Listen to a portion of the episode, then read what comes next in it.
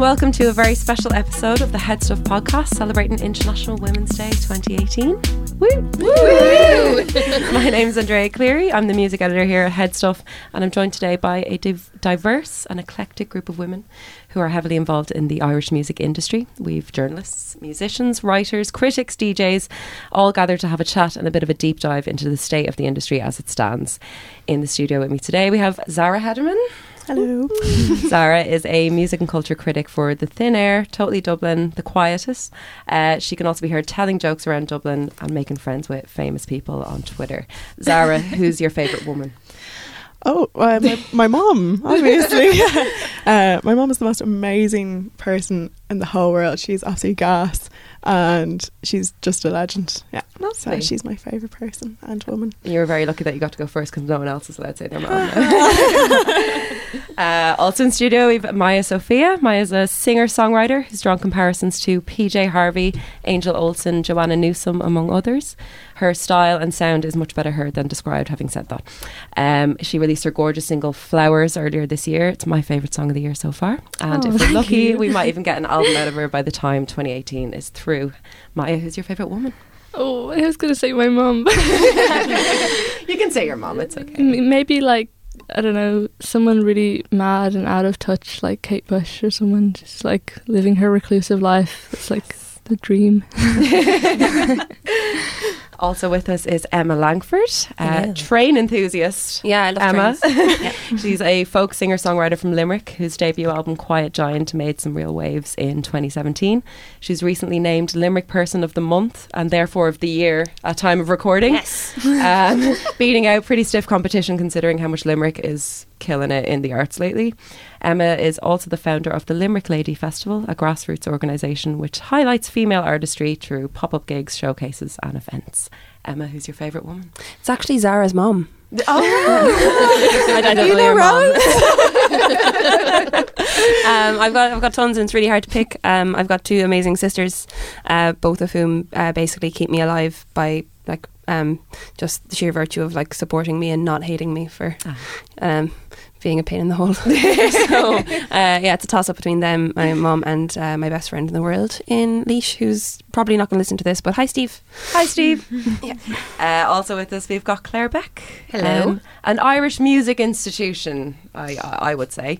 DJ, radio presenter, podcaster, boat enthusiast. She's the host of the Fear Fun podcast here on Head Stuff and Tug Life, as well as a presenter on Today FM.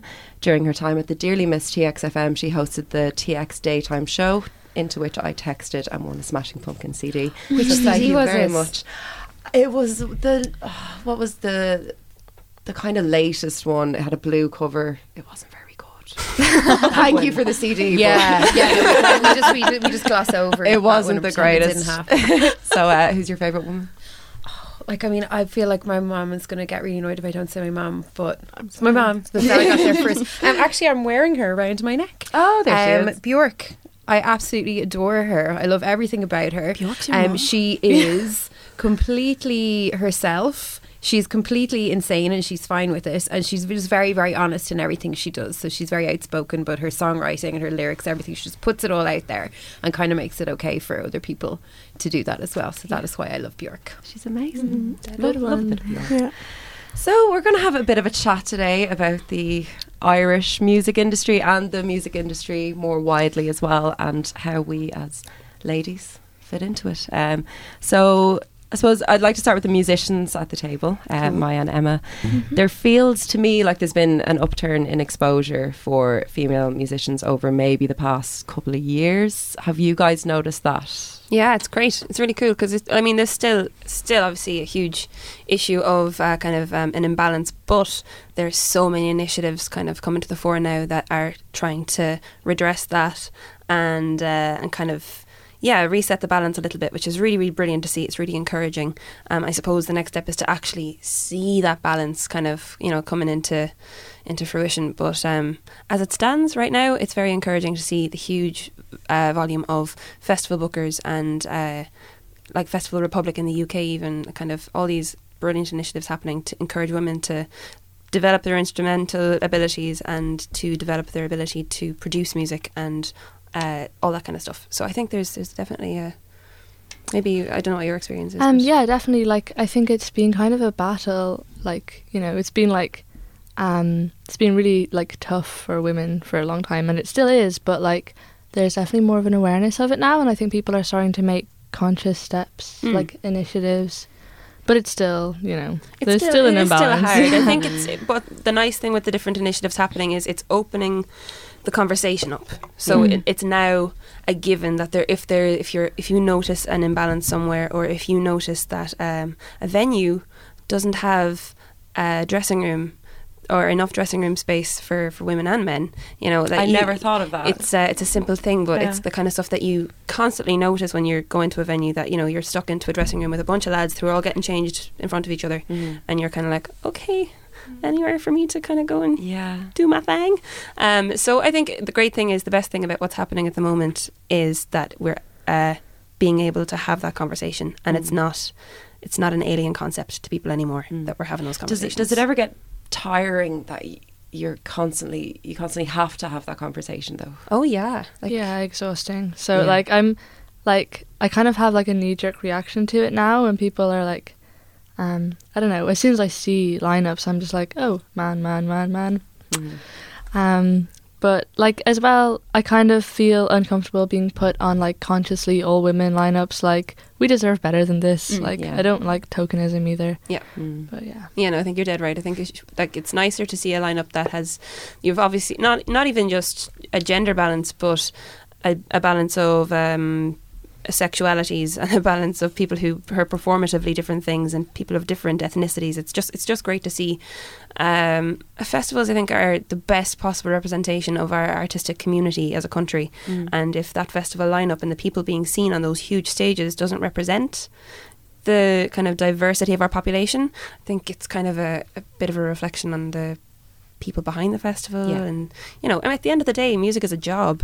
So if you go into a company and you're not seeing an equal representation of genders and ethnicities and everything in there, any industry, you go in and kind of say, well, why aren't you hiring these people? You know, why aren't these people getting paying definitely. Work? So when you look at festival lineups where a massive bill is entirely white men, you know, obviously there's a bit of an issue there, and you just, it's not like the men being given the positions or given the slots are to blame, but, you know, but they do have, I think now, somewhat of like more responsibility to speak up. Like, we obviously don't need to rely on men to speak for us, no, absolutely not. But it does get to a stage where we expect them to be a bit more active in being allies. Absolutely. Do you think that's changed at all? Yeah, I do. Like, I've been surrounded by men in bands to the point where I've kind of like, I've noticed that I consciously have made myself more masculine to be kind of like fitting in, and like, that's like so horrible to like acknowledge that about myself. And I'm, you know, but I have like male friends that over the years have like unintentionally said really, you know, not misogynistic, but like really like kind of they're just blinded, say things that they've like, they're blind to like their privilege or whatever. But like recently I've heard the same people, like one of my friends who's in like an all-male band, say things like, oh, you know, hanging out with other guys, and if they're like not citing any female references, or you kind of really notice straight away they don't listen to any female musicians. And like, even that subtle change is kind of like, oh, okay, things are changing. Like, the fact that other men are starting to notice these things is like good. Absolutely. Yeah, it's the same. I think my band is myself. My keys player is a girl from Cork called Hannah, and she's brilliant. And then we've got four lads in the band. And it's always been kind of the case that my band has been predominantly lads. But the nice thing is with the work I'm doing with the Limerick Lady at the moment, the men in my life are becoming... kind of by no choice of their own, they're developing a heightened awareness of the issues that are there, because they have someone shoving it down their throat all of the time. And so then they're going out and they're meeting other men in the industry who don't have that, who aren't being exposed to it and don't realise it's an issue. And I can understand why you wouldn't realise it's an issue if you're not falling victim to it. So now, in turn, the guys that I'm dealing with and guys I'm working with are going out and sharing some of the stuff that I've been researching and some of the work I've been doing, sharing it with them and having conversations with the guys in their life about, you know, I mean, why are there no women in this band? You know, can we talk about like the issue of the lack of women in jazz? You know, what's going on there? And it can't be anymore that not enough girls play bass. Yeah, no, and it's not anymore. And if it is the case, we need to look at why that's the case. Yeah. You know, like, oh, the bass is a heavy instrument. Okay, no, girls don't need to be small, petite, weak. We can figure it out. There's a load of options here. It's really cool to see men working as allies and not trying to speak for us, but speak with us and kind of amplify what's going on in the industry. Is so refreshing and so nice. Yeah. So yeah, it is happening a lot. And more. I guess from the other side of the industry, or another part of the industry in terms of journalism and promoting new music, I find personally that all of my most of my journalist friends are male. Like that part of the industry can be so insular. So I think, like, is it hard for women writers, women DJs, women music promoters? Do you guys think that it's hard for those women to get their voices heard? I think I've just been I've been thinking about this a lot, and it does really frustrate me when, like, I obviously am very aware that there is an imbalance. Women are disregarded, they're talked over when they do podcasts and stuff, or they do radio, or men always kind of try to have the final say, and it is a very male-dominated side of it with the writing. But I've always found that all the male editors, pretty much all my editors, have always been male. They've always been unbelievably encouraging of, like, me and my work. So I don't know if it's just that I've been really fortunate in that way. Like, from when I started writing, like, I would have always, like, had men as the people who were like, oh yeah, like, I'd absolutely love for you to come on and, like, write for us. But it was always like me making those opportunities for myself as well. But I was also encouraged. There's one female journalist, and she's absolutely incredible. Her name is Siobhan Kane, and she was the one that was like, why don't you do this? Like, this is something you can do. You can write about music. And at the time, it was more just, I don't think I personally could do it. Like, it wasn't from being a girl. It wasn't that at all. It was more just like a confidence. And then the more I did it, the more I loved it. It's what I'm passionate about. But every male that I have encountered in the industry has been amazing, like, to me. So I haven't had too many scenarios where I'm like, male journalists, I hate them, because I don't. Like, it's not, they've kind of given me they haven't given me the opportunities, but they've given me the encouragement to, like, believe in myself a bit more. And I think that's the main thing. If you believe in yourself and you love what you do, you'll do it anyway. And Dolly Parton is, like, one of my other favourite women. And I was listening to an interview that she did, and she was asked about, like, women in the music industry, and they're like, oh, like, do you see any imbalance? And she was like, well, like, no, like, what I did was I always just went into the studio if it was, like, full of men, and I just saw that I had my own talent. I was good enough for what I did. I knew who I was as a woman, and I just did it. She was just like, if you have the talent, if you have the drive to do something, it doesn't matter, like, whether you're a boy or a girl. So, like, I've always just kind of tried to maintain that, because it really frustrates me then when I see people who, it almost feels like a bit of an echo chamber maybe, and, like, kind of giving out for the sake of it and then putting more work. This is, I think, what really annoys me, is when I see people, and, like, women who will, like, make an issue of it, but they'll spend more time in 90 characters doing this rather than doing their work to build their portfolio. And I'm like, you're not doing anyone any favours. Do you think that maybe the opportunities that, because I've had a very similar experience to you, that where all of my editors who I write for are male, and are incredibly encouraging.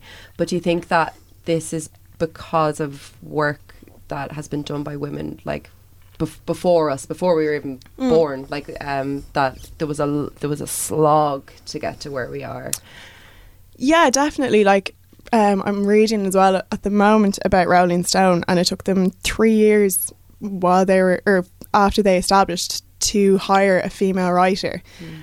And at that, like, she came on, and the writer of the book is terrible, like, he's an awful writer. But I'm kind of persevering with the book because I'm just like a bit baffled, but also I want to know the history of the book, so I'm like, okay, grand. Yeah.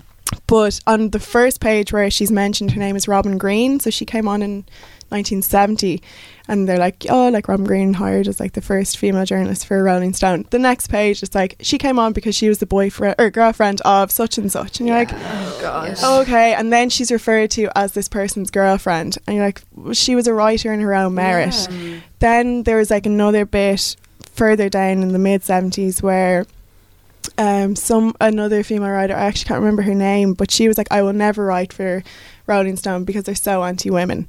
And then she was actually like 4 years later, had a quick turnaround, and she did end up writing for them, but because Jan Wenner, who is the editor, he like manipulated one of the higher up female editors to kind of coax her in to like come on. And then like you read other things, like say NME only had their first female editor in 2009, which is baffling.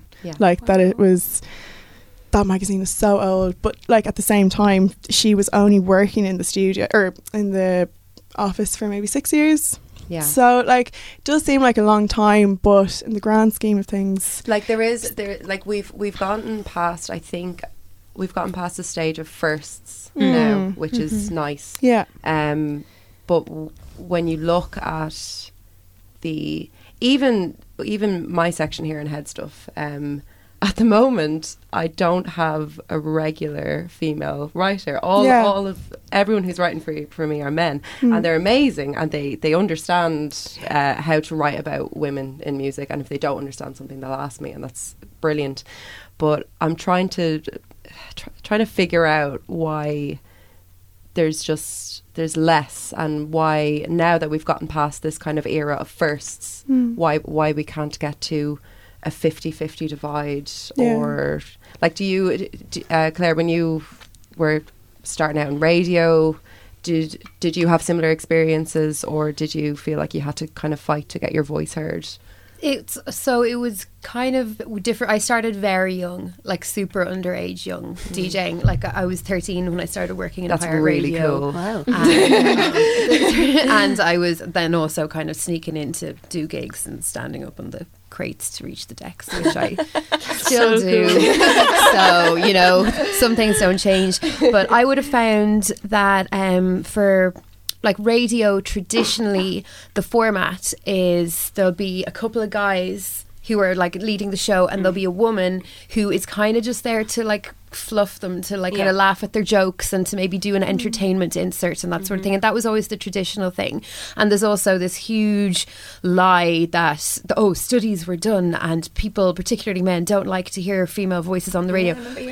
It's not a thing. It was like one thing that was done, like it was never like a confirmed like factual thing. Yeah. It was just this one thing that someone said one time in the UK once, and then everyone just ran with it. So traditionally radio would have been very, very much a male dominated thing and very blokey and that sort of thing. But like I started off in a little shed, like, you know, in the back of someone's mom's house out in Dunleary, and you know, everyone was just there because they wanted to play music and they loved radio, and that was totally fine. And I've been very lucky in all my experiences working for legal radio. It's always been you were taken on merit, and you were taken on as a, like, my first legal radio show that I did was for FM 104, and it was an overnight kind of thing, and then spinning the Adrian Kennedy phone show, which at the time was pressing play on the mini disc, letting the mini disc run for 20 minutes, pressing play on the ads that were in these little carts. I sound like a dinosaur now.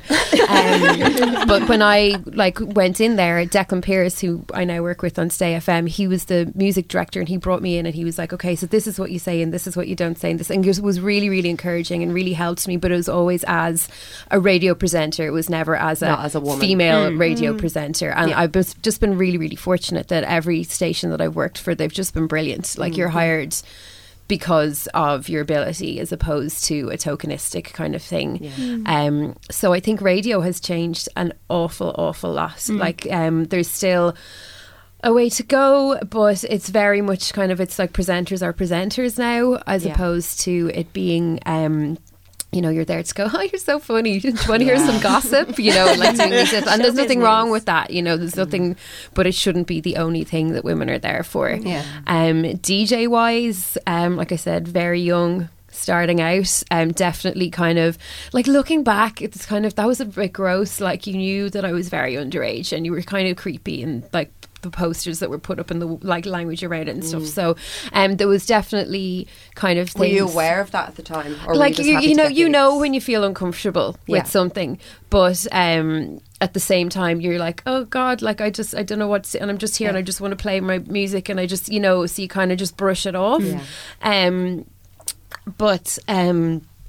Like I remember the first time I was completely not aware of it. I was like, this is cool, I'm just going in playing me, and I overheard a manager of a nightclub and it was something along the lines of, oh, well, like, I don't know what her music is like, but I mean, we've got like a hot, underage, blonde girl with big boobs, like no one's going to complain, like, about the music. God. And I was like devastated because all I cared about was like... Yeah, your ability. My music, you know? And I was like, oh my God, I can't believe someone would say that.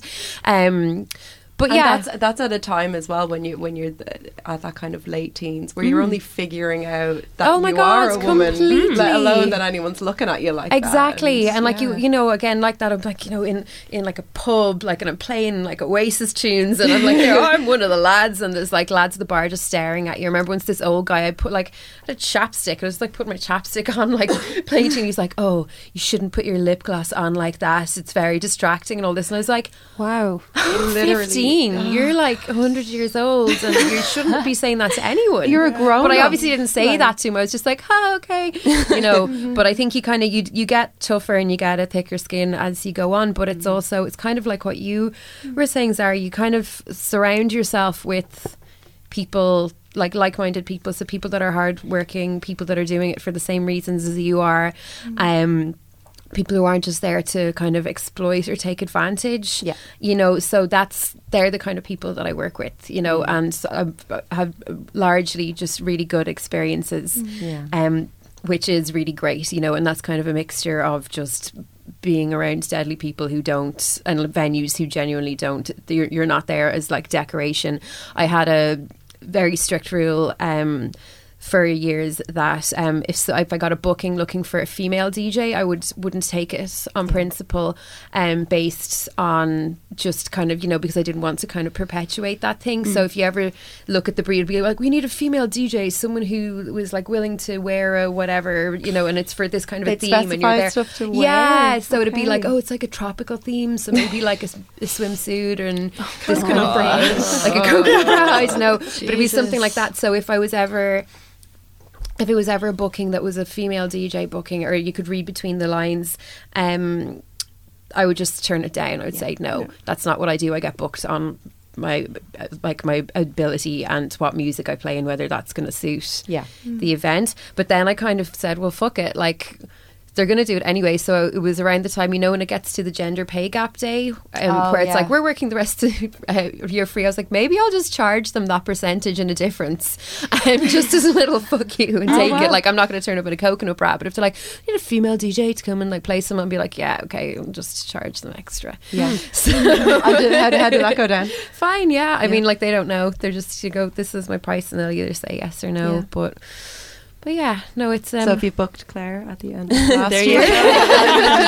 Shout out to you, idiot. I suppose it's worth considering as well that, like, I mean, like, I think all of us said our moms are our favourite people, which is, like, interesting. So I think we all had very strong role models in that sense growing up, very strong role model in our mothers.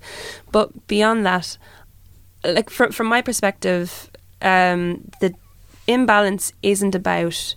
man-hating. It's not about like men being assholes, and it's not about the men ahead of us not encouraging us. For me, from what I've observed, it's a ground-up approach. So it's about the way girls are taught versus the way boys are taught from a young age. So I think there's a degree, especially in performance, like it's such a daunting thing just this is just from my perspective, from my own experience, it's a daunting thing to put yourself out there, to share your life experiences, to make yourself physically and emotionally available to a room of strangers. And it's something that I think boys, typically speaking, are raised to be a lot bolder and braver and less afraid of failure than girls are. So the boys I grew up with weren't afraid to climb trees and fall out of them and bash their faces up. Whereas for me growing up, not from my parents' perspective, they didn't care about me falling out of a tree and bashing my face up. It happened a lot. But I know that there were a lot of girls I grew up with that their parents would be like, oh, don't, like, you know, you'll fall and you'll hurt your pretty face, and you know you'll ruin your lovely clothes, and you'll, you know, all this kind of thing that I never experienced happening to the boys in my life. I never saw them having that kind of restriction put on them. I grew up and I tried to learn the drums, and the only person locally that I could learn the drums from was a boy who taught drums in his bedroom. So when I was 12 years old, going to learn drums in a local boy's bedroom, I felt uncomfortable, so I didn't keep learning the drums. Yeah. So there's all these random little things that it's not a matter of, there was no malice in him. You know, he was a lovely guy, but because you're raised not to, you know, your parents don't want you as a 12-year-old girl going and hanging out with a 17-year-old boy in his bedroom, obviously. That was an instant barrier there that stopped me, and had undoubtedly been a woman who was teaching locally. Was it just a matter of just there being that along the line, another woman teaching the bass, another woman that I saw playing the drums, maybe I would have had that extra kind of impetus to do it myself. But I think it's not a matter of the guys in her life being evil geniuses that don't want the little women to do well. Totally. But it's just a thing of, you know, how you feel growing up is going to affect what you do down the line. Yeah, that's really interesting, because I was listening to Laura Marling, she had a podcast last year maybe called Reversal of the Muse, where she set out to interview loads of different women in music, so like musicians, sound engineers, and just all like women in music, but there was one, a lot of the ones that I listened to, they all said that they wish they had been taught how to play, like if they're a musician, how to play guitar by a woman. They're always taught by a man. And then they were always saying how going into a guitar shop is such an intimidating thing, because like going in, people working there are like, oh, are you getting something for like your boyfriend or something? But then Laura, she spends time in Nashville, and she interviews, I can't remember if the lady's first name is Pamela or Paloma. It's one of those, but her surname is definitely Cole. And she set up a guitar shop called Fanny's World of Music. Amazing. But I was actually, I was listening to this just walking in, and she said the exact same thing, where they do give guitar lessons in the shop, like it's massive and it's just wall to floor of guitars, and then there's like a corner of like vintage clothes. But Miss Cole was saying how like she really wants like more ladies to just be giving guitar lessons, because it's like it's more encouraging, and it kind of like will give like a less intimidating environment, but also not just for women to teach girls how to play instruments, but for women to play to boys as well. So that like boys growing up won't have this kind of like they'll also see this thing of that. Boys growing up as well, because the little boy that grows up only seeing men in that kind of job is going to become the guy that you meet in the street who doesn't think you're a musician, because he never saw a female musician ever in his life. So it's there's all these tiny little things that can happen in childhood that influence how you perceive the industry you're going into. So I think I totally take what you're saying about the men in your life being encouraging, because every guy I've come across in music has been like, why aren't you going out and gigging, why aren't you going for a record label, why aren't you doing this, that and the other. So it was never ever a case that men were discouraging. My dad is also brilliant advocate for me to like be the best musician in the entire world. He already thinks I am. But I just think it's how girls are taught from a young age. I think we need to be encouraging teachers in schools to encourage little girls to be a bit bolder, not to be more masculine, just to be bolder, just to be not afraid of failure. And I think as well when we were all growing up, we wouldn't have seen a lot of female drummers or female guitarists, even when we were watching MTV or in the media. So now I think the generation below us, girls that are coming into now learning how to play guitar or learning how to play drums or piano or whatever it might be, there's such a wider pool of musicians and people that they can idolise now, and DJs and writers and kind of photographers across the industry that they can kind of look towards. So I think there's something hopeful in that. Yeah, absolutely. But it also, the idea that it's hopeful kind of shows that there is a ways to go. I feel like you should do this podcast again, but like bring in like 4 10-year-olds who want to do journalism and want to do music, and like ask them the same questions and see, because they have access to stuff that we'd never had access to as kids, you know. They've got YouTube and they've got Music Generation and they've got all these incredible new projects that are totally focused on them seeing what we're talking about. So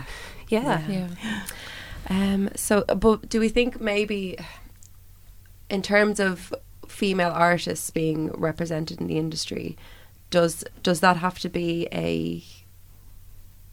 a new thing across the board, where we need more female DJs on the radio, we need more female writers, and if that is the case, why aren't the men writing about it?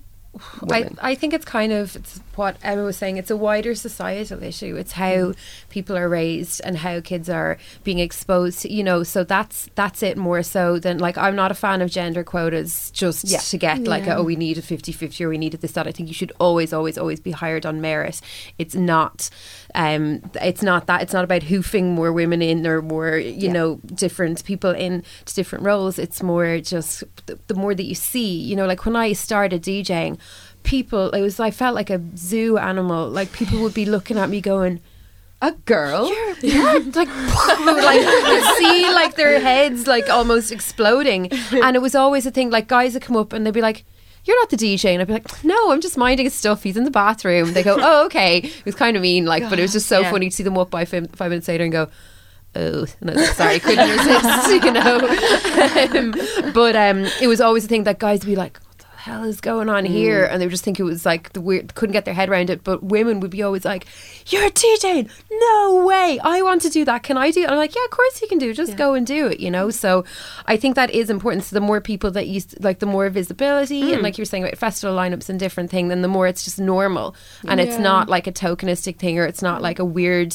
it's like not a men's industry that you're going into, it's just the job that you want to do. Absolutely. So that's kind of what the aim is. This isn't something that's you know, only happening in the music industry. Like we just look at what's happened over the past year in the film industry and in the entertainment industry more broadly, just to see the kind of the changes that do need to be made. But I think there's no one way to do it, because every woman is going to have a different way that she wants to progress her industry. And I think the most important thing is just always like encourage people. Like if you see someone who is maybe younger than you, like I know some people who are younger than me and writing, and I'm always like so like aware of, not like a patronising way, but like I'd be quite a naive person socially, and I'm always like, if I see someone and I've like read something that they write, I'm always like,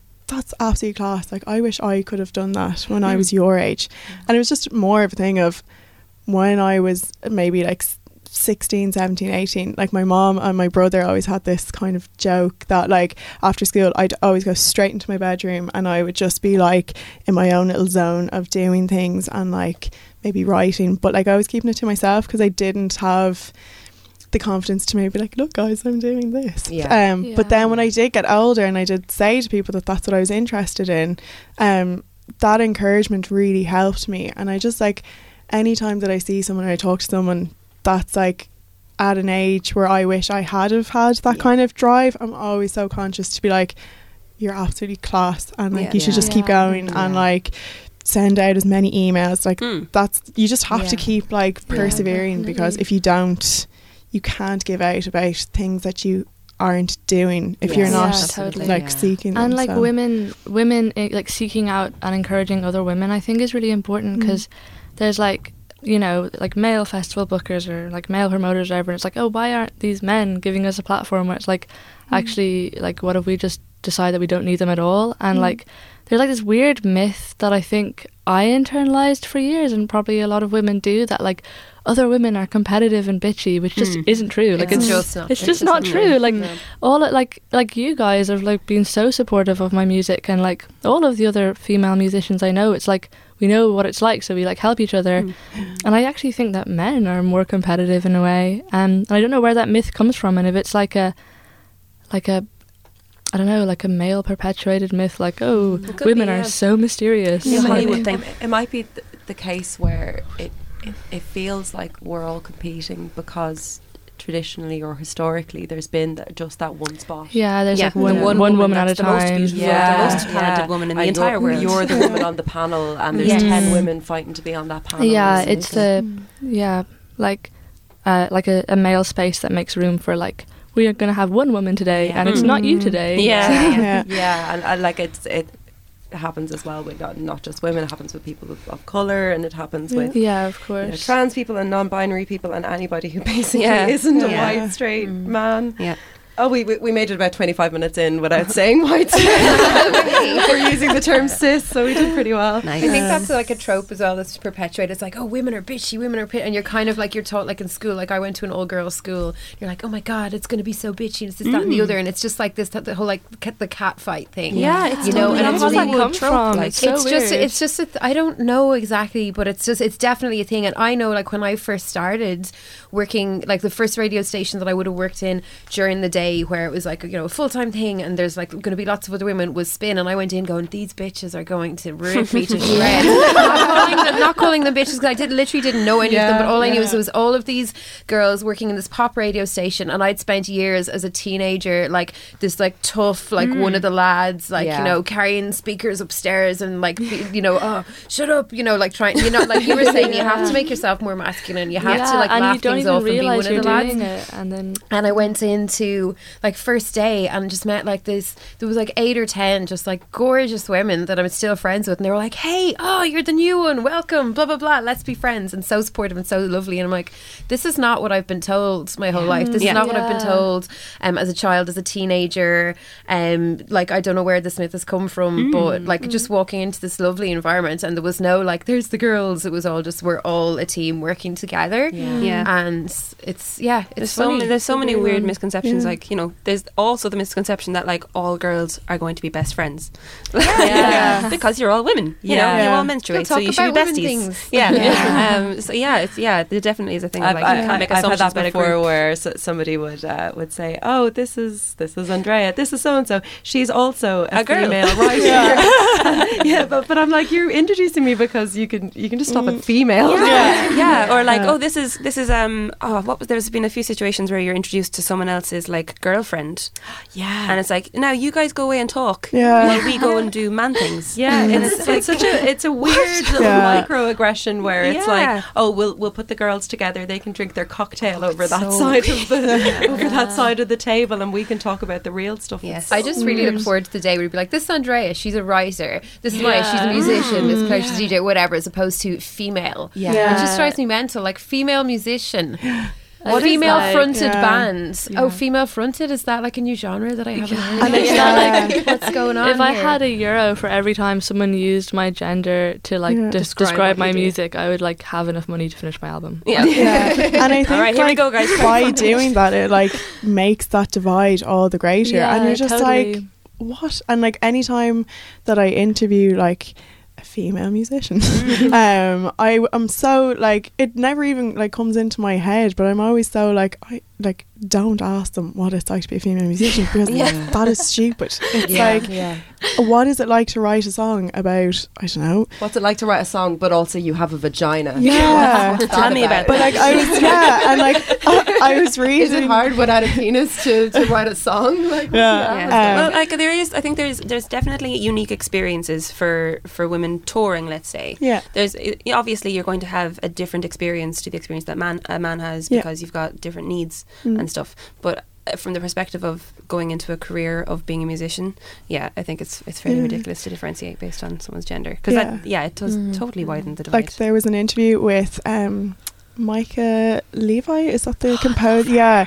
And when it was, I think, from maybe 2 years ago, but the interviewer was like, so like, what's it, do you think that like you could like composing the music for Jackie, do you think that like made a difference because you're a female? And she's like, no, like it didn't at all. Like I know the history of Jackie Kennedy and like John F. Kennedy, so I just kind of like put how that must have been into sound, and I didn't think about being a woman. She's like, maybe like obviously there's that thing where women are more emotional, or like will have a different understanding of emotions, but like everyone has a different understanding of everything that's different. Like everyone is completely unique and individual. So I'm always just like, what? Like, just actually this guy came up to me in Whelan's last night who had seen me gigging there, and he was like so hammered, and he was like, you're just so emotional, like it's just so much emotions coming off you all the time. And I was like, I don't know you. and like he'd see me like on a lineup with like in between two male bands or whatever, and he was like, yeah, you know, you're watching the guys and you're getting into the groove, and then you see you and it's like emotions. Like, what? That sounds hard. Like, okay, I guess so. And that's also kind of mean to the boys that were performing. Were they just like, do they not have feelings? This seems like a good time to take a little break. I had a chat with Louise Bruton, who is a journalist and pop critic and generally just an absolute soundo. So you guys can go off and listen to that, and we're all going to have a little break and a little breather. So we'll be right back.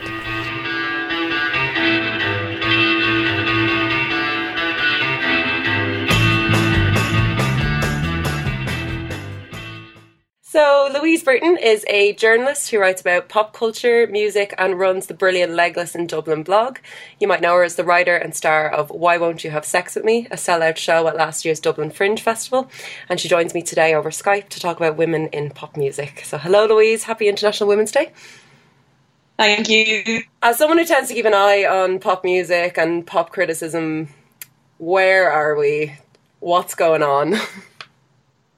I think that we are kind of living in the age of like clapback reviewing and clapback criticisms, where the divide, I think, between like the artist and the journalist isn't so huge anymore. So like you can see like artists like Charlie XCX like calling out journalists for not like giving her the same credit as they would say like a male artist, and like Taylor Swift has done a very similar thing as well in the way that she's spoken about compared to like Ed Sheeran or Bruno Mars. So there's kind of there is a great conversation happening, but I think the people that kind of need to be part of this conversation the most are just completely ignoring it. Mm-hmm. And who are those people? I am going to say even people that don't realise that kind of sexism is such an institutionalised thing that we don't even realise we may be doing something sexist ourselves. Like I know that it's something that I've kind of had to kind of slap myself across the knuckles for, definitely with movies, because I would have had this thing in my head where if something is kind of like marketed as a female driven movie, I would have immediately been like, oh, that's shite. And it's only in recent years that I'm like, no, why would that mean it's shite? That's just something has been put into my head from a young age, and I'm trying to kind of erase that from my way of thinking. And I think that kind of goes across the board for a lot of people with music, where people might be like, oh, pop music is for little girls, or if say a female singer-songwriter releases an amazing album, people are really surprised by that. Yeah. So like, and it's really frustrating, especially when you can see people doing it, people who should definitely know better. But yeah, that's kind of the thing. I think there's, to like paraphrase Panty Bliss, like we totally have to check ourselves in the way that we talk about female artists, whether we're not giving them the respect that they deserve, because they're just women, or if we're kind of with...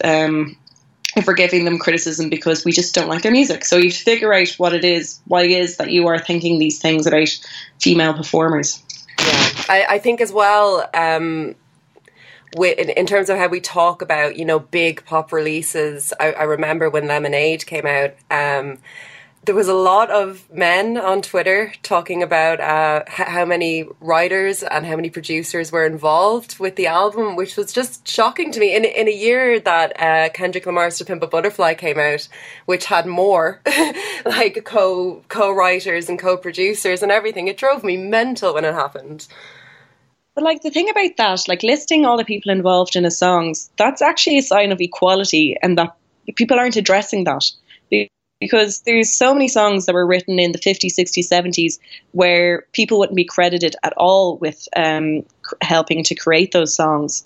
So like now people are actually getting their fair share, where if, yeah, they've decided that 2 seconds of the chorus must sound like this, then they're getting credit for actually changing that song and improving it. So that's equality. And there's so many women who have actually just been erased from the history of music because men, this is like kind of back in the Motown era, where men would be like, oh no, they don't count. There's no point in crediting them. And therefore, like a lot of women wouldn't have gotten money for like being involved in some huge songs. Like I think it's Darlene Love during kind of a lot of the Motown years, who just wasn't credited for her involvement for a lot of it. So we've come a long way since then. And if there's 16 songwriters involved in a song, who cares? If you're having the best 4 minutes of your life, those 16 people have given you those 4 minutes, so thank them. Yeah, and it shouldn't really be an issue that, you know, if there's 16 songwriters on something and 15 of them are men and one of them is Beyonce or one of them is Taylor Swift, that doesn't diminish the final product, you know. There's a doorbell. Calm down now. That was a very sudden piping down. I think pop music is interesting in its own right, but like it's different in a lot of ways to alternative genres and kind of other places that we see women in music. But one of the most startling differences is kind of how we talk about young women and girls. What do you think it is about young women that seems to kind of terrify pop critics and fascinate them as well? I don't know what, well, like, okay, I'm 30 years of age and I really have to kind of cop myself on as well when I am talking about younger people to, I don't know what it is, because I do not think of them as, I do not think that people younger than me are lesser humans by any means. But again, there's that thing in our heads where we're told by so many people that younger people are useless. Like that's a horrible frame of mind that as we grow older we kind of adapt. So I think that's just a lot of maybe older journalists who just aren't kind of shaking that idea that people who are half their age or more can contribute something of value. So with music, I think if people are kind of talking down about younger musicians, I think there's maybe an element of jealousy, because I know I was watching something on BBC4 recently that was involving Nile Rodgers, and he was saying that young kind of like producers, they don't even have to leave their bedroom to make a hit song. They've got kind of like the world at their fingertips. They can sample everything. They can learn about as many genres as they want, without having to actually travel, which is something that everyone else would have had to do before. It's very, in my day, I had to walk through 6 feet of snow to get to school, and these young folk should have to do the same. And like, I think a lot of people think that to kind of earn your right in an industry, you have really, but we do have so much access to kind of information and sounds and influences. So I think that if other musicians and journalists are looking down on that, like people aren't working as hard, I think that's just coming from a place of jealousy and bitterness that they just, that they didn't have it so easy, maybe. Yeah. And then there's also a sort of a, and I have to kind of check myself with it as well, with sometimes, say people like Miley Cyrus, who I know isn't like as young as some people are coming up now, but sometimes older journalists or journalists kind of around this age, around 30, might look and say, oh, is she being exploited? And we have this sort of, we have this concern that seems to come from a good place, but it's also sort of going against ideas that we have about freedom of sexual expression in young women and things like that. And there is this sort of weird duality between women should be able to wear whatever they want and express their sexuality in however way they want, and is this girl being exploited because pop music is just kind of inherently capitalist? Well, I think there is going to be a big movement within the music industry about maybe exploitation and sexual harassment soon, because that kind of hasn't gotten a big kind of place in the public sphere at the moment. Mm-hmm. So I do think we're actually going to look back on a lot of kind of big acts from kind of the 80s and 90s up to maybe the early noughties of younger kind of artists definitely being exploited. Like that's one of my big fears. I've actually have a massive fear that we're going to find out something awful about Britney Spears soon. Yes. And there's no doubt about that. Like, look at what happened to her. Like, something terrible certainly happened to her at one point. We saw it publicly, but we don't know what the kind of causes were of that. Mm. But I think, again, kind of when going back to kind of what you were saying about like female performers kind of wearing what they want to wear. I know I've overheard friends of mine refer to Little Mix as sluts, and I hate the word slut. I think that's like, that word kind of sends a chill on my spine. I know a lot of people kind of like, people might have issue with like, say, the C word or whatever, but slut is a word that just, I think it horrifies me. Yeah. And when people can call a band like Little Mix, who are so wholesome and do so much about empowering women of any age to just kind of enjoy themselves, enjoy their friends, like, to hear someone kind of just go and refer to them as sluts, that is just so upsetting. And they've like clapped back to people kind of referring to what they wear, and they're basically just like, we want to wear whatever we want to wear, no one's forcing us to wear this. And then realistically, you have to look at it like, if you're performing and dancing on stage, you can't be absolutely covered in layers of clothing. You have to be able to move. You have to have like hyperventilation going on with your clothing. So, there's practical elements to some sheer clothing. Yeah, absolutely. You can't be going out like dancing in baggy trousers and a big hoodie, but you can. But like, you'll be very warm. Yeah. And as well, it's kind of like we expect these artists to get it right all the time and to be nearly feminist scholars, if somebody slips up once, if somebody in Little Mix says something that's even slightly problematic once, that's going to follow them around for the rest of their career. And we have this culture now where we're so quick to attack, I think, and I think Twitter is a huge part of it, because you can just say whatever the hell you want on there, and if you say something that's in any way a hot take, you get your numbers, you get your likes, and it's great. But you kind of have to remember that these are young women, and they're like, I'm 27 now. I still feel like I don't know the first thing about feminism at this stage. And I know when Little Mix are what, they're in their early 20s, is it? Oh, good question. Thank God. It's so hard to know. We're on Skype. Yeah. Well, like, the thing is, with that, like, people have kind of forgotten that there's a learning curve with almost every social issue. Mm. Like, no one is born into this world with perfectly formed political or social ideas. These things are kind of formed by the people you surround yourselves with, or the experiences you go through, or the conversations that you have. And feminism, because it has been kind of painted as this like bad word for such a long time, in kind of like mainstream press, women are kind of afraid to attach themselves to that word, because they had been told for so long that it's angry, bra-burning women who hate all men. Mm. But when you go through life, whether you're a pop star, whether you're just a regular human being, and as you go through life experiences, you learn the ways that feminism improves your life and the ways to attach yourself to that. So like, I know like Taylor Swift used to get like so much stick years ago when she was a lot younger, when she would say, no, she wasn't a feminist and all that kind of thing. But she is growing up in the spotlight. Like, your early 20s, they're such formative years. And to have to do that in front of the entire world, you are going to slip up. But I don't know why we're painting these people as absolute villains when we were making maybe stupider decisions in our real life getting drunk in Whelans and having stupid conversations in the smoking area.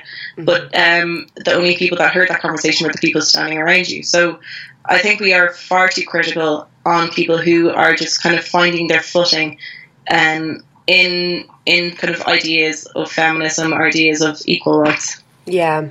And I think as well there is this sort of on the one hand there's been this kind of massive social embrace of feminism now, which is amazing, and it's such a turn. Like we don't really have the idea of like the bra burning feminists anymore, but now there seems to be this other sort of more cynical view of it, as you know, when Beyonce stood in front of the big feminist screen and people sort of criticize pop stars for exploiting or using feminism as a way to sell records or as a way to kind of gain social notoriety.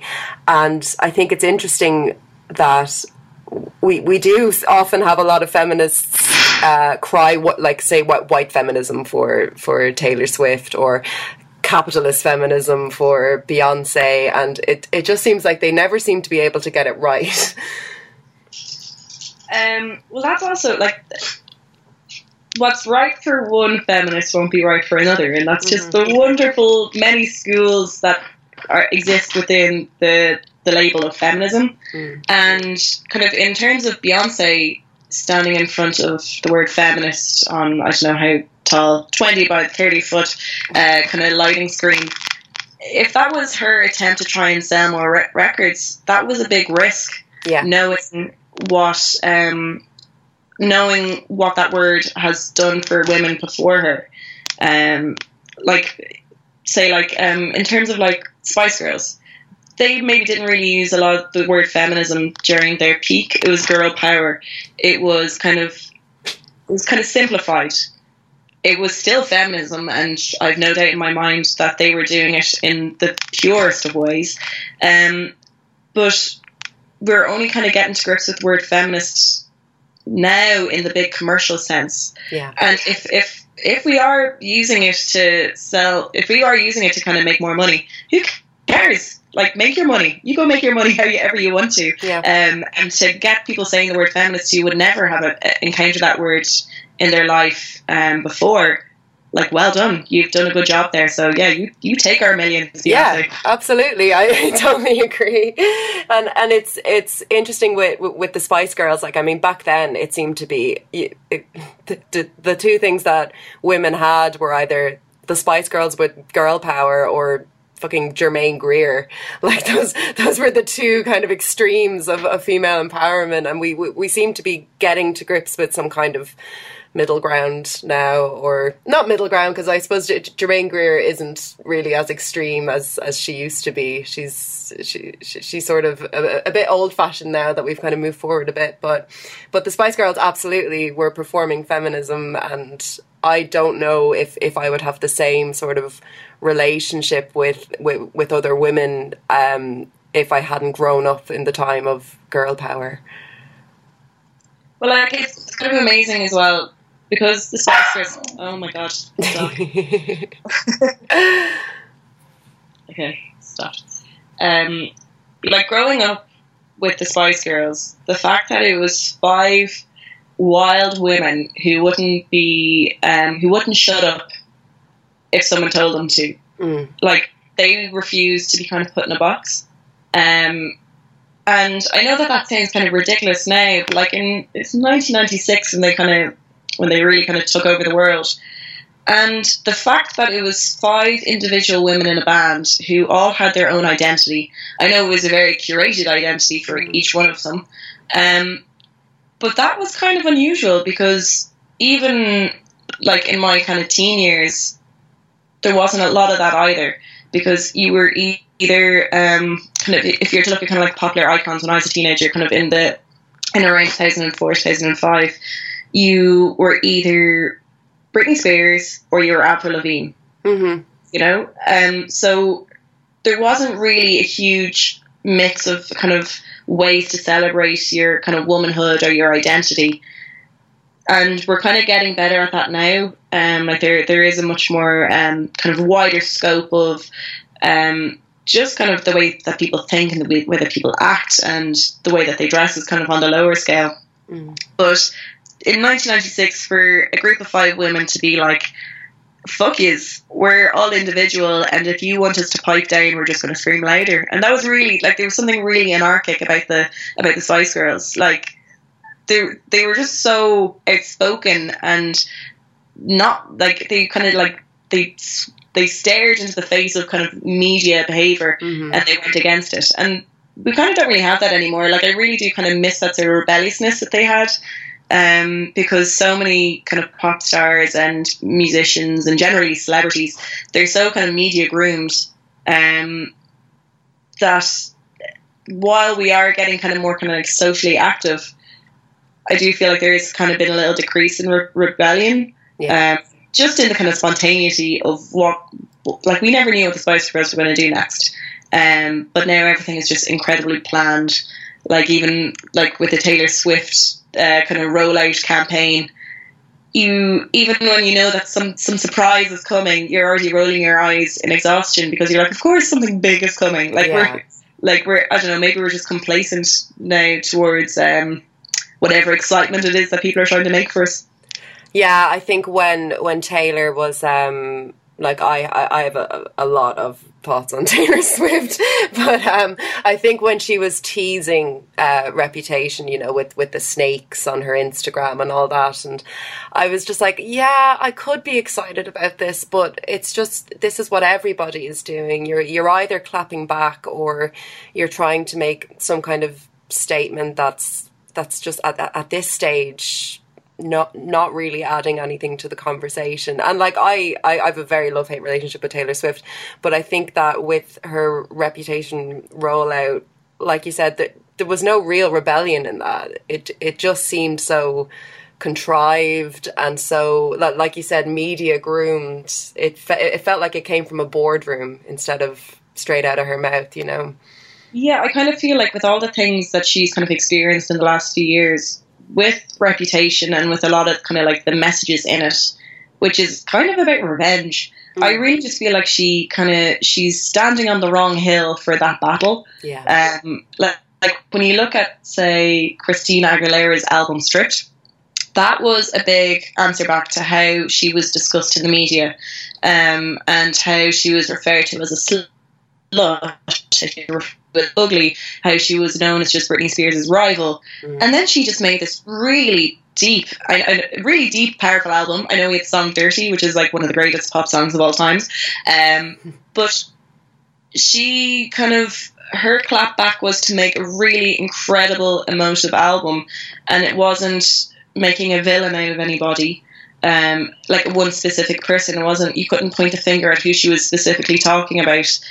She kind of embraced the wider ideas of, like, say, with her song Beautiful, because she had been called ugly in the past, she had been called fat, she'd been called every kind of name under the sun, instead of kind of going after, I don't know, like TMZ or something. She just made that kind of an anthem for people who were feeling low on themselves, or for people who needed just a little bit of encouragement to feel good about themselves.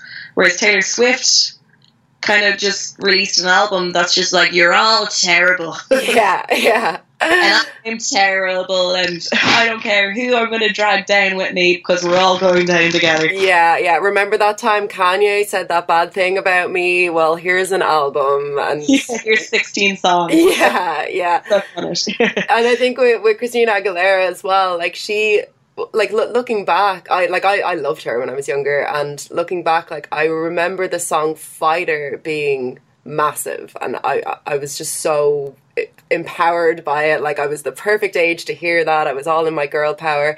And I remember in Beautiful, in the video, that was one of the first gay kisses I remember seeing on television as well, or on, you know, MTV or in a music video or whatever. So she really did seem like she was so ahead of her time in sort of addressing social issues, but it's not something that we tend to talk about very often with Christina Aguilera. Yeah, because, like, I do kind of look back on, say, people who would have been quite vocal about issues like that,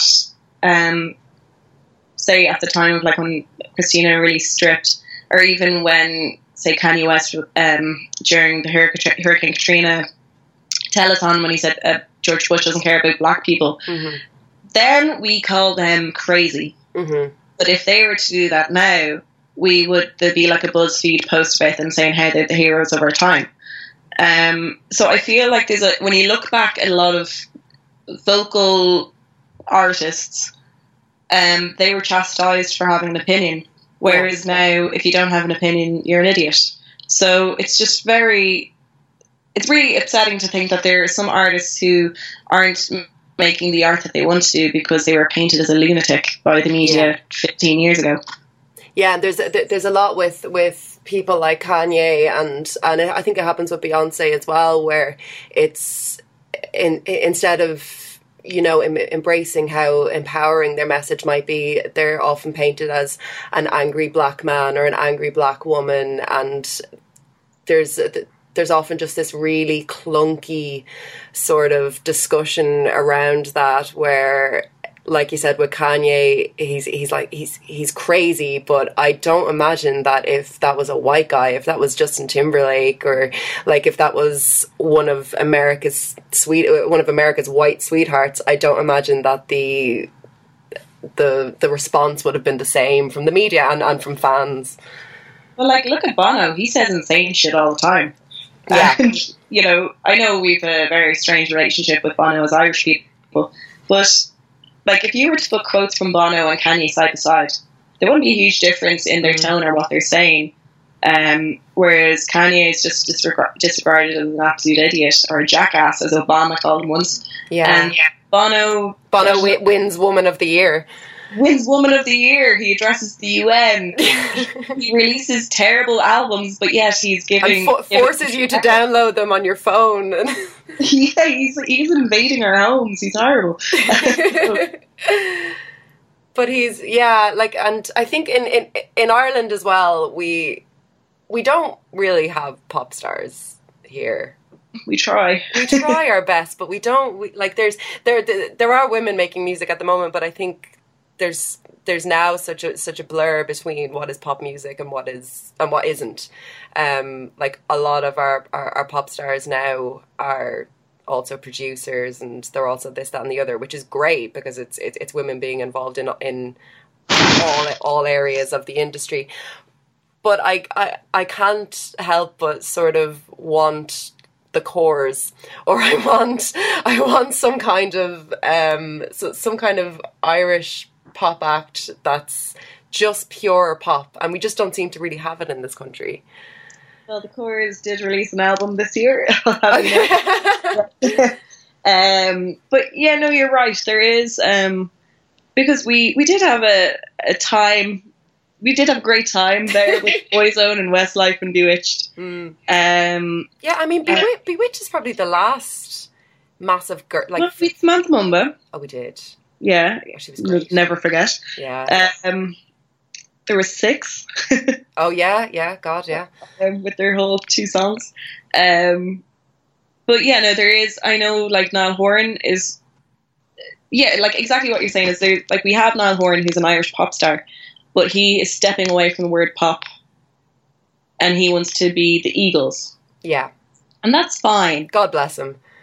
But he is still pop, but he's kind of one of those artists, I feel, that are that really want to release authentic music. Yeah, they want to release real music. It's sort of like the Ed Sheeran school of making music, where they're like, "This is real," just because it's a man on a guitar. Mm. But the emotions in a lot of Ed Sheeran's songs are so manipulative. Yeah, that I would say that there's more heart in any Westlife song in comparison to, what's that song that he has about? Thinking Out Loud, was it that one? Yeah, or the one he wrote for One Direction, which is all about... Little Things.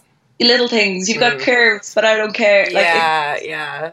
Like, if I was a teenage girl, I feel like I'd be so... upset if that was what was being kind of sold to me. I know that they probably think that they're doing a good thing, but I don't know, it just feels so transparent and just manipulative is the word that people say. But that just seems to be what a lot of artists are selling as real music. But it's just as it's completely overproduced. It's a bunch of guys sitting in a room deciding how we can really like pull at the heartstrings, and not in a nice way. So yeah, I think this kind of the discussion about real and authentic music, it's really upsetting because it's just as forced as the like brashiest pop song that you could ever dance to. Absolutely, yeah. Like I feel like it had I been a teenager, like I'm a huge One Direction fan. I miss them every day of my life.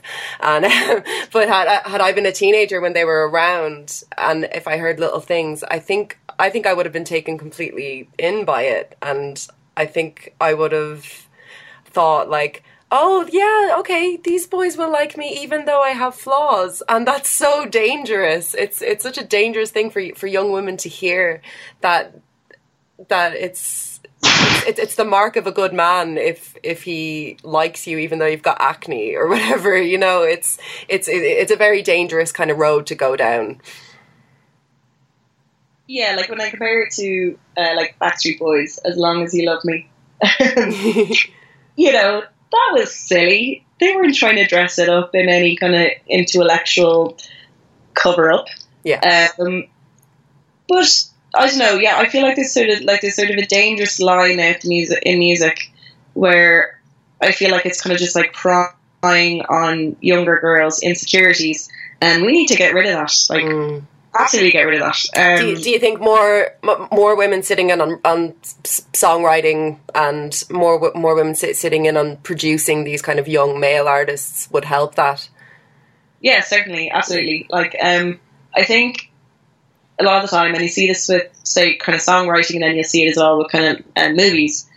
The idea, I don't want to overgeneralize, but a man's idea of what a woman wants is never the case. Like, even when you're speaking with your friends, when you hear what your male friends think women want in their lives, you just kind of shake your head and you're like, no, that is absolutely not what we want. Yeah. So yeah, if you're writing a pop song about love, I think it's very important to get all the people in the room, male, female, straight, gay, to kind of just get a very open version of what love is, instead of the one-sided view of love, which is only one side. Like, it's so frustrating that we are still being sold songs that are kind of sung at the idealized woman. And we are not the idealized woman, you know. Yeah. So yeah, if only we could get smarter without having to dumb our songs down as well. Yeah, absolutely. I mean, listening to an Ed Sheeran album, for example, it's all written about the same woman, and nobody knows that woman. Like, I've never met that woman. Who the hell is she? Like, she's perfect, but she's also imperfect, and she's this and she's that, and I don't understand what it is. Like, it's so generic that obviously we can just put ourselves into the position of the person that he's singing about. It's the twilight of music, you know, where the main character just has no personality at all, so we get to give her all of our personality. And I feel like at this stage young women are smarter than that, and maybe that they'll, like, with the generation kind of under us, like the generation of 14, 15, 16-year-old girls now, I think that they're starting to cop on a little bit when, like, compared to how we were at that age, that these men are selling records to us by sort of aiming it towards the lowest common denominator or something. And that might be, I think, why there's no male pop stars really at the minute. Like, I know that was a huge conversation last year, that where the hell are all the male pop stars? It's women that are doing it, you know. So it that might be part of the reason that we're listening to women now in pop music, and because men just really aren't stepping it up. Well, it's sort of like, I feel like the woman that a lot of male pop stars are singing about, she's like the manic pixie dream girl in the music world. And, you know, we are seeing a change in the manic pixie dream girl in movies, where she doesn't really exist anymore. Yeah. Where she's just sort of there to fluff the ego of this like really mean nerd. Wasn't that always the way? Yeah. Mean nerds who were going out with these really ditzy, beautiful but razor sharp smart girls. Yeah, who could do an awful lot better. And that's kind of like the case in kind of pop songs now, where like even like when you go through like Galway Girl by Ed Sheeran, like what do they drink on the night? Like they drink everything, and then they're eating Doritos, and they're all. It's sort of like the cool girl, like the cool girl who eats hot dogs with the guys. They're not like other girls, girl. Yeah, exactly, and that's horrible. Like, and if any men are listening to this, never tell a girl that she's not like other girls, because yes. You should never have to compliment someone by putting someone else down. Yes, and other girls are great. They're my favorite. Tell me I'm exactly like other girls. They're amazing.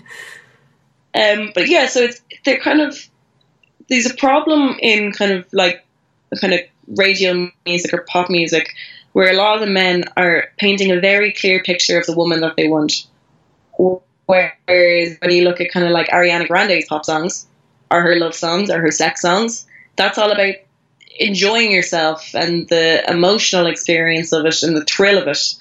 She's not saying, oh, my guy must be 6'4", he must take me shot, like I'm trying to fill out like all the stereotypes that a woman wants in a man. He must take me shopping, he must rub my feet. I think that's a Shania Twain song actually that I'm listening up. But yeah, so I do think that there's sort of a more emotional intellect going on in female pop stars than there is male. But people, because of that goddamn sexism, people just think that the male performers are just being much smarter than the women are, and they might be pitting them against each other because Ed Sheeran's wearing a shirt and jeans and Ariana Grande is there looking like an absolutely sexy motherfucker. Yeah, absolutely. Okay, well, we'll probably leave it there, so thank you very much. I like the idea that we're going to leave it on Ariana Grande just being a sexy motherfucker. I think that feels like a good conclusion. That's a good place. Well, thanks so much, Louise, and have a lovely International Women's Day. Very same to you.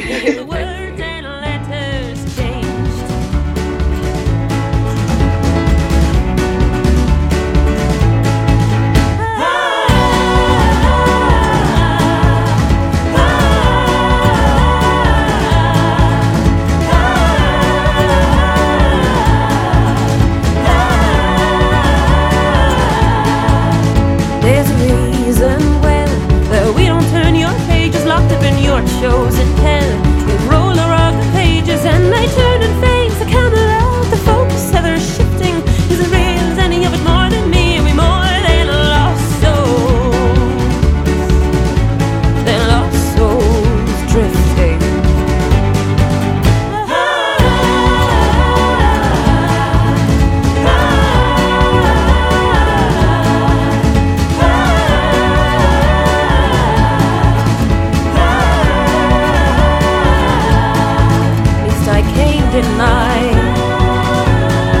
And I was there, wasn't I?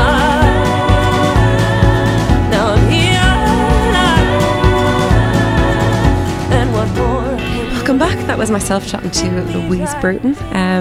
We're still all here having chats. Hello, welcome back. So to turn things to sort of more of a global music industry conversation, when we're looking at what something like Me Too or #MeToo has done for women and men in the film industry, I think it would be naive to think that the same bullshit isn't happening in the music industry. Like when we look at how Kesha was treated, for example, like it kind of signifies how far behind we are in our industry compared to others. Is there a day of reckoning globally to come? I really hope so. Yeah. I think, like, I don't know, like, this has been a weird week, like, with, like, a really well-known Irish music journalist that I've worked with personally and had, like, you know, been alone with on several occasions. So, like, that's kind of maybe the first big story in our industry in Ireland. But it's like it's a really harrowing and upsetting thing to have to deal with, but also I think it needs to come out. Like, I think I personally, and probably so many female musicians I know, have like really horrible #MeToo stories. Mm-hmm. That like I think all of us have like whispered to each other and like told each other about, but like I haven't ever written anything publicly or spoken about things publicly, but it still doesn't quite feel safe. Like, it still doesn't feel like, you know, you'd be taken seriously or believed or all of these things. Like, why do you think that that's because Ireland is such a small place? Yeah, yeah, definitely. Like, I think so much of it is like, oh no, that couldn't have happened with this person because I know him. Like, I have pints with him. Yeah, and it's like, well, I had pints with him too. Yeah, I think you touched on something there though. It's like the whispers, like women look out for each other. Like, it's always the way, like you'd be told like, oh, you like don't work with him, or don't, you know, maybe like if you're going to work with this particular venue or this people, just make sure that you're not left alone with this person, you know, and you do kind of like tip people off. Yeah, yeah, there is definitely a support network. There is like, women definitely look out for each other. But then when it becomes the scale of like, these people are still being hired to do this, and we all kind of know this stuff about certain people, but it still doesn't feel like safe or open fully yet. Or even where to go. Like, or even what can you do? Yeah, I don't know. I've been like really fortunate that like I've never had any personal experience of that. I suppose like, writing reviews, writing things. I'm in my bedroom all the time by myself with my laptop. But like, even when I've been like doing live reviews of gigs, when I'm by myself with my notebook, I've never been approached. The worst I've got is, what are you doing with a notebook at a gig? And I'm like, let me read about this gig tomorrow. You'll know. So I've never had any experiences. I have heard like friends say, like, or tell me like that they've had like really horrible experiences, and then like that just makes me really like annoyed and like sad. But again, like you just don't know what to do with that, and like where to go with it. Obviously you'll say to like people, oh, I've heard that this person is maybe a bit, so but yeah, it's a difficult one. I found that when I started doing live reviews for Golden Plec, it was always great because you'd have a +1, and most, if not all of the time, I would bring a man with me, because gigs just, I've had awful experiences at gigs, whether I was reviewing or whether I just bought a ticket. But there's the odd gig that you can't get +1 to, like a big gig, and you have to go along on your own. And it got to a stage where I was like, I'm not going to these gigs anymore. I'm not doing it on my own anymore. It's just really just like groups of lads, groups of men, and I suppose it depends on the gig. But it just. What annoys me about it is I'm here to do a job. I'm working. I know you're out with your mates, and I know you're 12 pints in and we're off Foals or whatever we're at, but I'm here working. And it's an interesting place that we work when our job is to go and report at a gig, and everyone, like, imagine going into an office and everyone, like the majority of the people are male, and they're hammered, and you're there doing something a little bit out of the ordinary, like you said, you're there with a notebook or whatever, and it's such a weird environment. And you have like a pint of water, and they're like, "What's wrong with you?" And you're like, "Oh God, again, nothing." Yeah, but I always preferred. Actually, that's funny that you said that you would always go with someone. I always preferred going by myself to do that, because, like you said, it's a job. So when I would go to a venue, as well, you have to go to see the support act. So you're there from very early when the venue is quite empty to then like the crowd like spill in. But I always kind of had a tunnel vision where I tried as much as I could to block out everything around me and just like focus on what I'm doing. And as soon as the gig would finish, I would just go home and start my work. I would very rarely... I think if ever, like, especially when I started, I don't think I ever went for a pint afterwards. Yeah. I would always run straight from my bus, go home, write the piece. I'd be the done. Same. Yeah. So when you treat it like that and you just kind of get the head down and do it, don't really kind of interact with people at them. It's a very lonely life. I have that with doing gigs as well, because I don't have a band. I just turn up on my own and I'm like, hey guys. Which is nice. Is it intimidating to go into a venue alone as a woman with your equipment and whatever you need with you. Yeah, I used to find it really intimidating, but now it's like it is kind of like a job, and it's just like going to work and just, you know, the most annoying thing is trying to carry my amp. Like, I'm so physically frail, so I'm like trying to carry all my stuff. Like, yeah, like it doesn't really bother me anymore. Like, I used to like arrive, especially when I moved to London. I just didn't know anyone, and like obviously I had no one coming to my gigs because I just arrived in this city where I knew no one, and I'd be like playing, and everyone would arrive with their friends or whatever, and I was like, yeah. But yeah, it doesn't bother me anymore. And when we think about women in the industry, I guess in Ireland and wider, who do we feel are the women that are changing things for the better, and how are they doing that?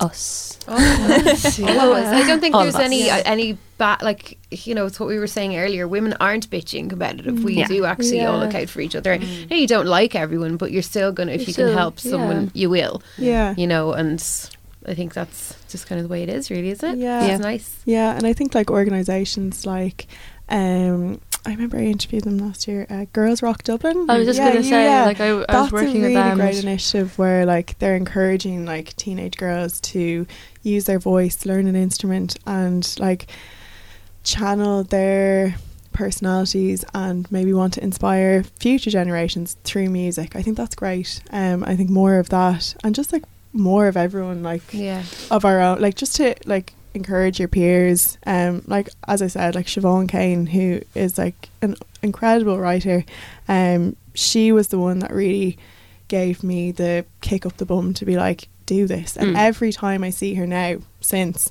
and she's a really good mate, every time she will always turn to me and she'll be like, right, I want to talk to you now about your writing, and I'm like, oh god, because like she's kind of like a mentor to me. And I think as well, when you're in school and if you have a good teacher, you always want to like go to that like your class with your homework is deadly, and you'll get like 5 stars for it, whatever. But whenever I see her or people that I really look up to, I'm always like, oh, I want to like tell them that I'm doing this. So I think if you're doing things that you feel are even making a difference, and then you can go back to someone that you look up to, and then maybe do it for someone else. It's about having that kind of network of women, I think. And like you were saying, Claire, like we don't all have to get along, we don't all have to like each other's music or like, but it's just like a mutual respect and like understanding that we're all kind of having the same experiences. And I think in the past year or so with the repeal movement, that really seems to have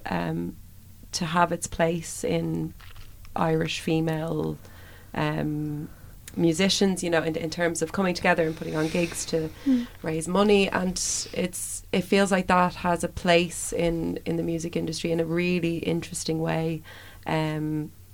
And women seem to be able to use their music as an instrument for change, even more. Yeah, well, social activism has been huge in Ireland for the past. Like, it's always been huge. Ireland has always been a massively socially active country in every single way.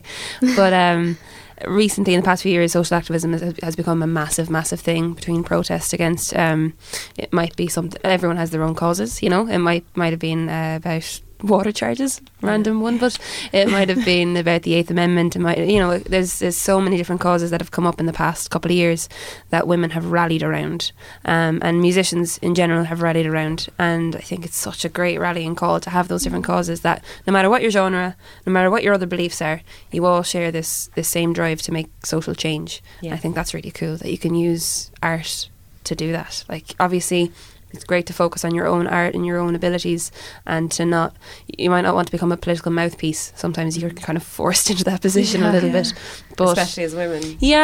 But I think it's cool to be able to do it, and to choose to do that is very cool. Choice.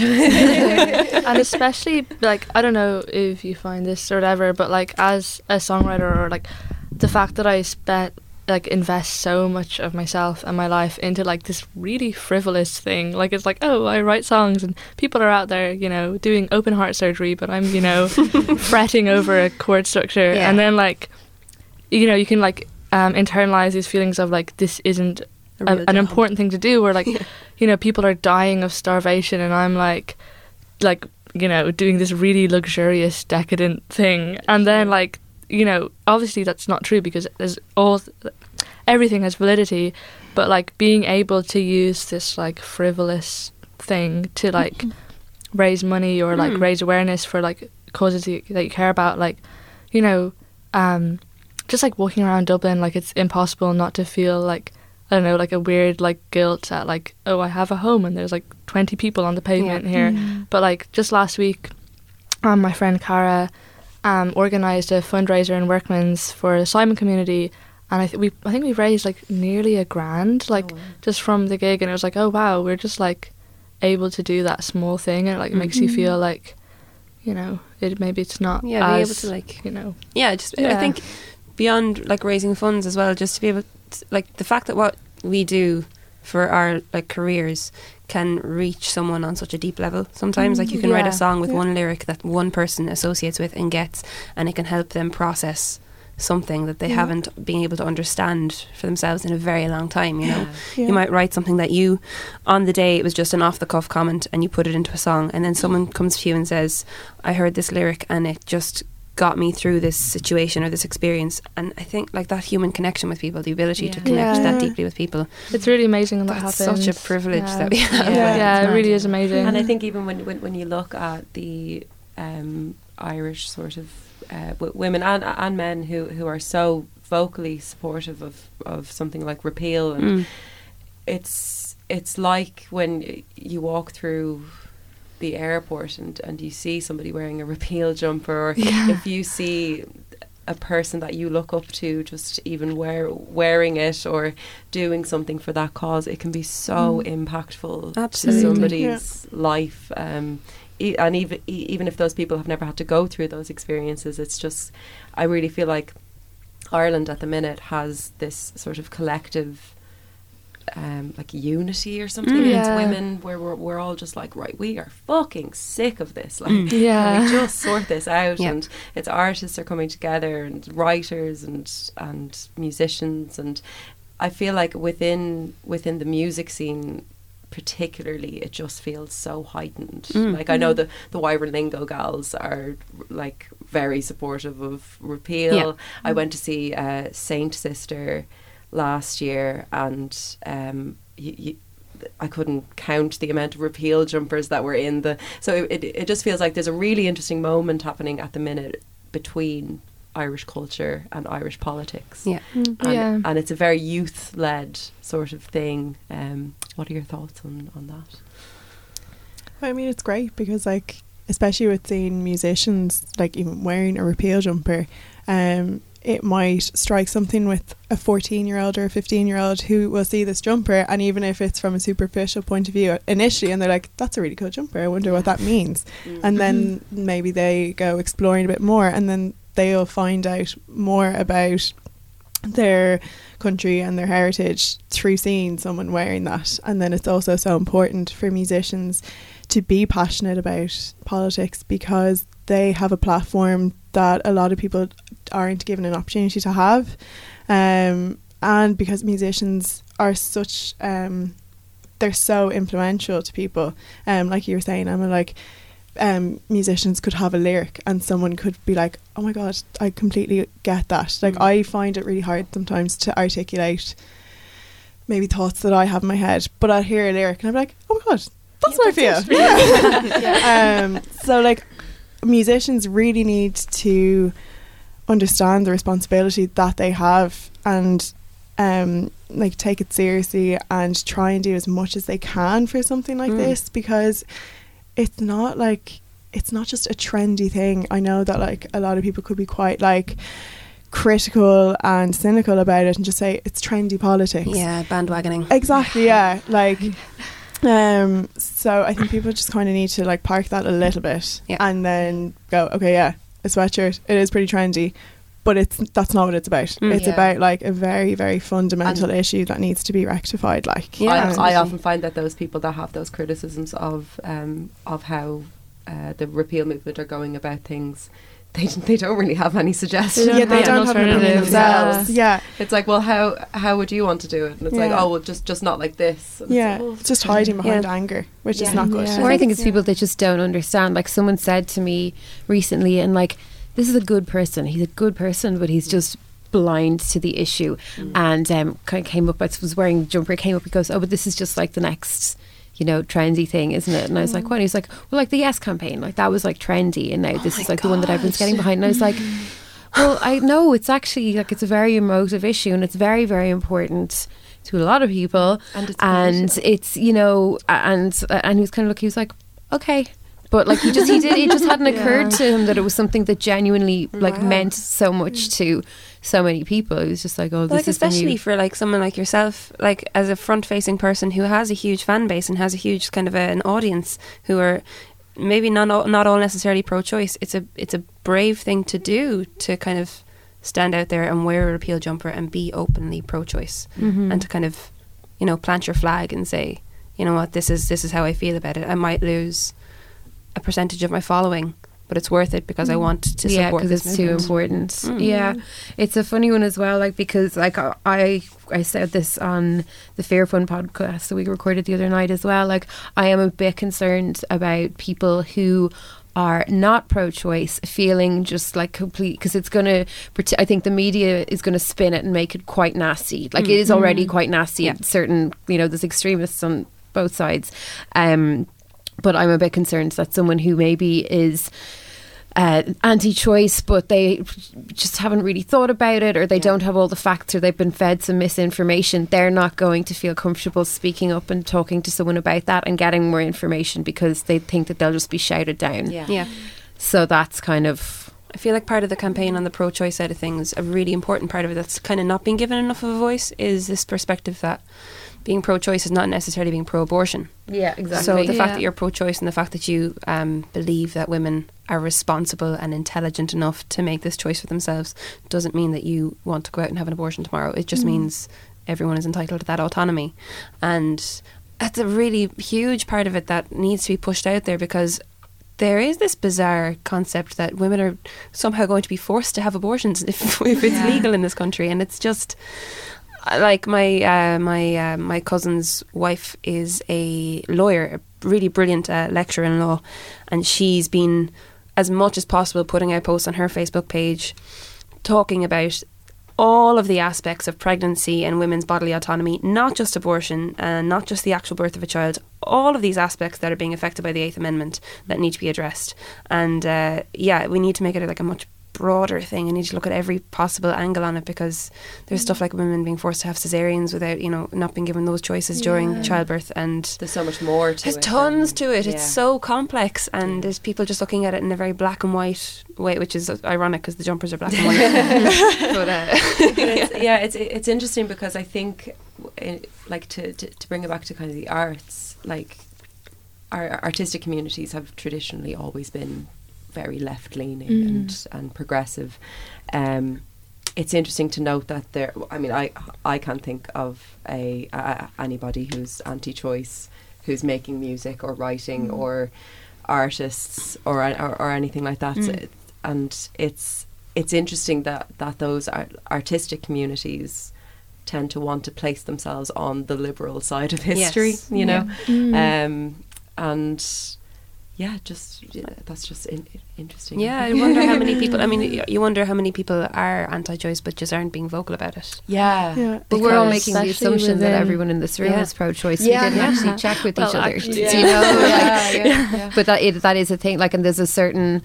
It's not even like an arrogance, but there's a certain like assumption. You're like, well, this is what I believe, and therefore I assume that everyone else is going to believe it too. Absolutely. But like the people on the anti-choice side are also like that. They're like, no, but like, why do you want to kill? Like, why do you? Why are you wanting to murder babies? And they have just this whole image in their head. So I don't know. I wish we could all just sit down and have a civilized discussion about it. And you know, there's been a lot of very interesting kind of debates. Not debates. I don't want to call it a debate because I hate debate culture.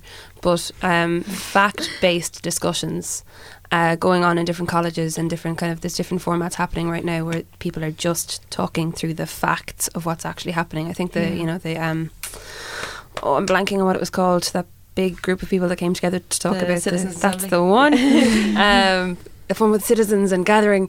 That seemed like a really productive, progressive way of dealing with what's going on here, just dealing with the facts and having people on both sides more or less equally represented talking about their very much fact-based opinions. Yeah. Which is... Yeah, I think that's the difference, because when we look at, you know, there's like RTE programmes, or if it's ever been discussed on the Late Late Show or certain radio shows, the idea that it has to be a balanced discussion usually means that it's somebody from the repeal side and then somebody from the bloody Iona Institute or from the church, and it's like that's not equal. That's not representation. Yeah.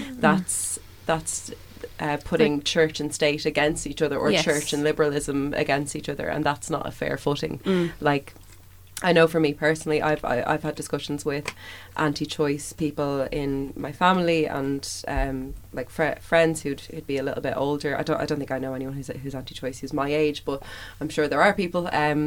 But I've had those discussions with people, and we've both gotten something out of it. We've both been able to kind of see things from the other person's point of view, even for a second. Yeah. And then you go back to your own kind of. Your own belief system, but is there ways that artistic and musical communities seem to be doing things that just doesn't seem to be happening elsewhere in other industries? And what can we take from what we're seeing in the Irish music scene in terms of how much it's politically involved, and kind of bring that out of this trendy sort of, I'm doing air quotes for our listeners at home, out of this kind of trendy sphere and have it be taken more seriously? Yeah, I think the repeal campaign, especially like I remember signing the the artists campaign, repeal, whatever it's called. I remember signing that maybe like 4 years ago now, and it was like, very like, you know, the campaign to repeal the 8th Amendment hadn't like quite kicked off into the mainstream, and it was like I remember like going on pro-choice marches in Galway where there'd be like 20 people, and now it's like thousands and thousands, so that's amazing. But like there has been a definite shift into like mainstream consciousness in maybe the last 2 years which is really good. Like, it's amazing to see that happen after like feel like you're bashing your head against the wall for years. And I know that I didn't have a full understanding of what the 8th Amendment really entailed until this campaign really properly kicked off. Because abortion isn't something that you want to look into that much. It's a very strange issue to navigate. I think until you're like faced with a choice like that yourself, you never really want to think about it. It's people on Twitter who are just kicking off these amazing like movements and like I think like for years, because it just wasn't being addressed in the like government conversations or mainstream media, that artists especially, and not just to give credit to artists because there's been like movements across all industries, but like artists particularly are people with a public platform. So it was like, maybe we have a duty to, you know, start talking about this and start bringing it into you're considerably less likely to see a collective of accountants coming out and talking about their stance on repeal the 8th. And they might well be doing but it's not as visible to the public. But fair play, accountants out there, please keep doing it. Yeah, accountants for repeal. If you're there, get in touch with us. But it kind of goes back to like the beginning of history and music and politics. Like, they've always been so like hand in hand, where something will always irk society that a government is doing or implementing, and then you'll get like protest music from like Joan Baez or Bob Dylan, and then it just keeps trickling down, and it gets bigger and it becomes more diverse and it reaches different genres and it reaches more people. With what's happening in hip hop in the United States, it's nearly impossible to be a hip hop artist at the moment and not be making some form of protest music, which is incredibly interesting, especially when it crosses over into the mainstream with, you know, like Beyonce's performance at the Super Bowl in 2015 or Kendrick at the Grammys, and that kind of duality between music and politics is something that I've always been interested in, but I've never been able to nail down exactly where it comes from. You know? I suppose it's just anger, and they have they have the platform, like they have the drive to do it. So much work is driven by that anger. I know even in my own songwriting, so much of it comes from anger and a feeling of helplessness as well. And like, how do you override that helplessness? Like as a solo musician, as one person, what can you do to make any kind of societal shift? Like really, unless you write something that somehow empowers other people to do something about it, and then you've got this collective energy that will make a difference. But until such time as you write that song, or you get get it out there, what can you do? So I think a lot of people are really driven by the dream of a song they write creating societal change. That's the dream. Writing their redemption song. And if you guys were, when you end up with a song that's political, or with a song that's sort of socially conscious, do you find yourself going in with that in mind, or do you ever end up with a song and you're like, oh god, politics, when does that happen? Oh no, run. I've written a few things that I wrote in kind of a spur of the moment. This feeling is so strong that I need to write this song, and they've done quite well. I have wanted, I think anytime I've wanted to write something like specifically about an issue, it's been rubbish, right? Or the song just hasn't come out because it's too contrived. That approach is too contrived for me. I can fully appreciate that there are people out there who will sit down at a typewriter or in the 1800s.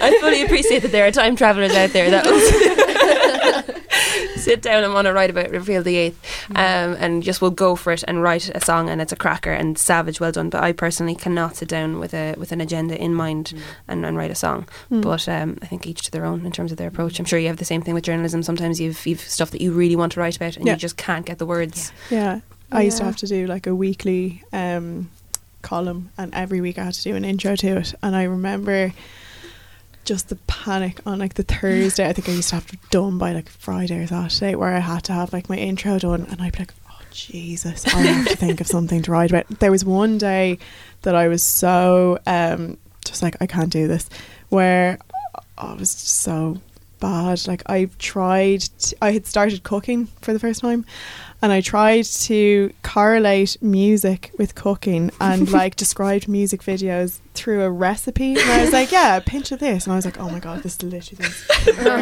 my life. I'm going to leave a link to that in the podcast.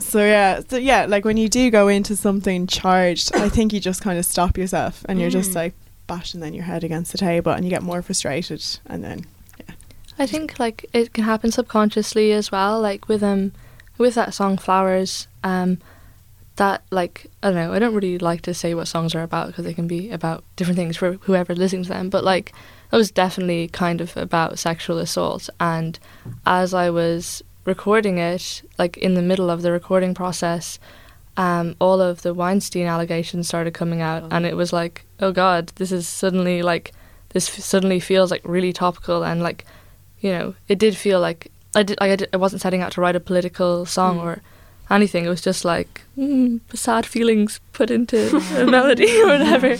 And then and people have said that, like people have been like, is this song like your #MeToo story? And I'm like, but so it can happen. Like I think if you're like conscious and like your mind is constantly on political things, because you know we live through them all the time, that's kind of inevitably going to filter into your work, I think. But then like definitely. If I'm going to be like, I'm going to sit down and write a song about feminism, it's going to be like terrible. And Claire, do you ever find I suppose more in your like presenting side of things, do you ever find that there's issues you want to be talking about that you can't, or are you given quite a lot of freedom?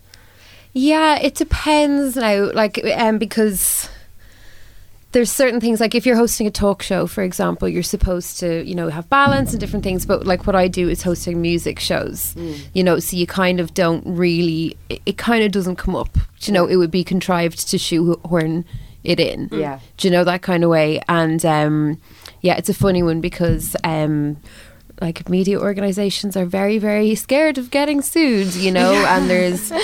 I put my foot in it completely a little while ago. I was invited onto Primetime to there's a bit at the end where they talk about the headlines of the day, but I didn't quite get that it was supposed to be just talking about the headlines and we weren't supposed to give opinions.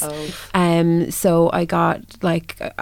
my Twitter feed was just going mental afterwards, and all these people going, who is this pro-choice bitch talking about repeal? Gosh. This is a balanced mass. You're going to have to get someone on and all. And I was like, wow. But I thought you asked me what my problem was, and I told you, you know, in relation to the story. But yeah, and I kind of, because I had been out of working in regular radio for a while, and I'd kind of like, crap, I totally forgot that would be a TV thing as well. And it was a genuine mistake, but did you find that you had like the opposite response to that as well, where you had people kind of coming on saying, thankfully, you know, like grateful that you kind of yeah, like those people being like, oh, that was cool, but it was definitely a more vocal negative backlash on Twitter. But it was just a kind of it was in relation, there was two separate news stories, both of which had a reference to the Eighth Amendment. They gave me both stories, and then they asked my opinion on the second, was, you know, so it was, I wasn't going to not say it, of course, but I did. There's this, I can't even remember now, but there's this notorious troll on Twitter,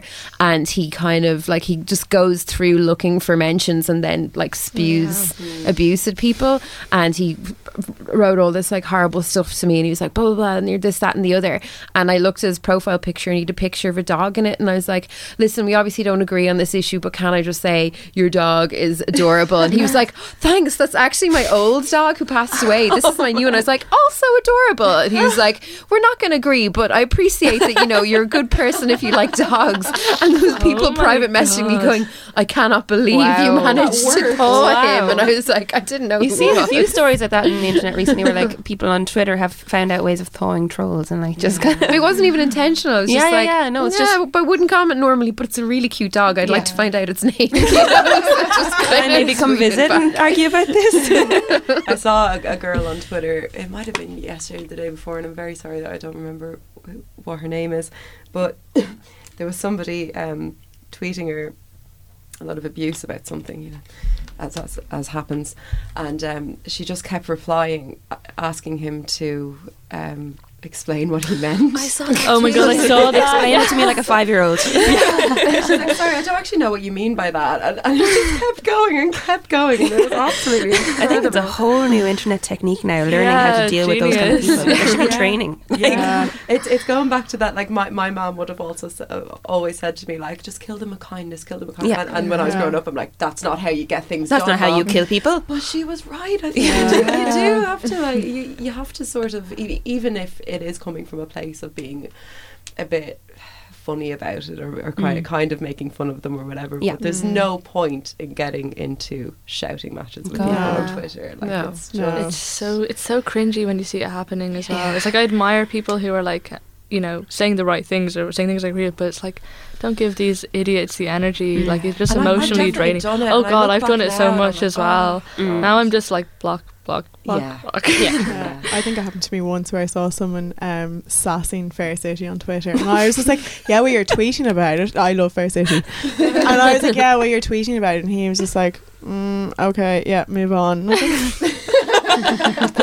worst I'm the fool. The most bizarre thing like that for me was like, my friend, or this girl I know, like was asking someone to boycott a festival because someone had been accused of sexual assault was like headlining or something, and I like retweeted it or something, and Sean Lennon was like playing at the festival, and he started like how dare you call everyone who's playing at the festival a misogynist, and I was like, and I was like oh my god, John Lennon's son is in my mentions, what? And then I was like, oh my god, and he like, I'm still meet up and talk like, want to collaborate? Oh my god, I'm like still blocked by him now, so that's kind of an honour, to be honest, blocked by Sean Lennon. I know, the name of your next album, make that your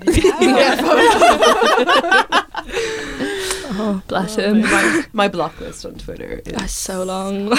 I've never blocked anyone, actually. Yeah, I don't think I can't be arsed. I just don't. Like, enough going on. Like, I just, you know, there's no, like, and I do, and I kind of, I jump in sometimes if people are like, if you see someone is upset about something, I will tweet them and be like, block them and move on. Like, don't get upset about this. Like, this is not worth your time.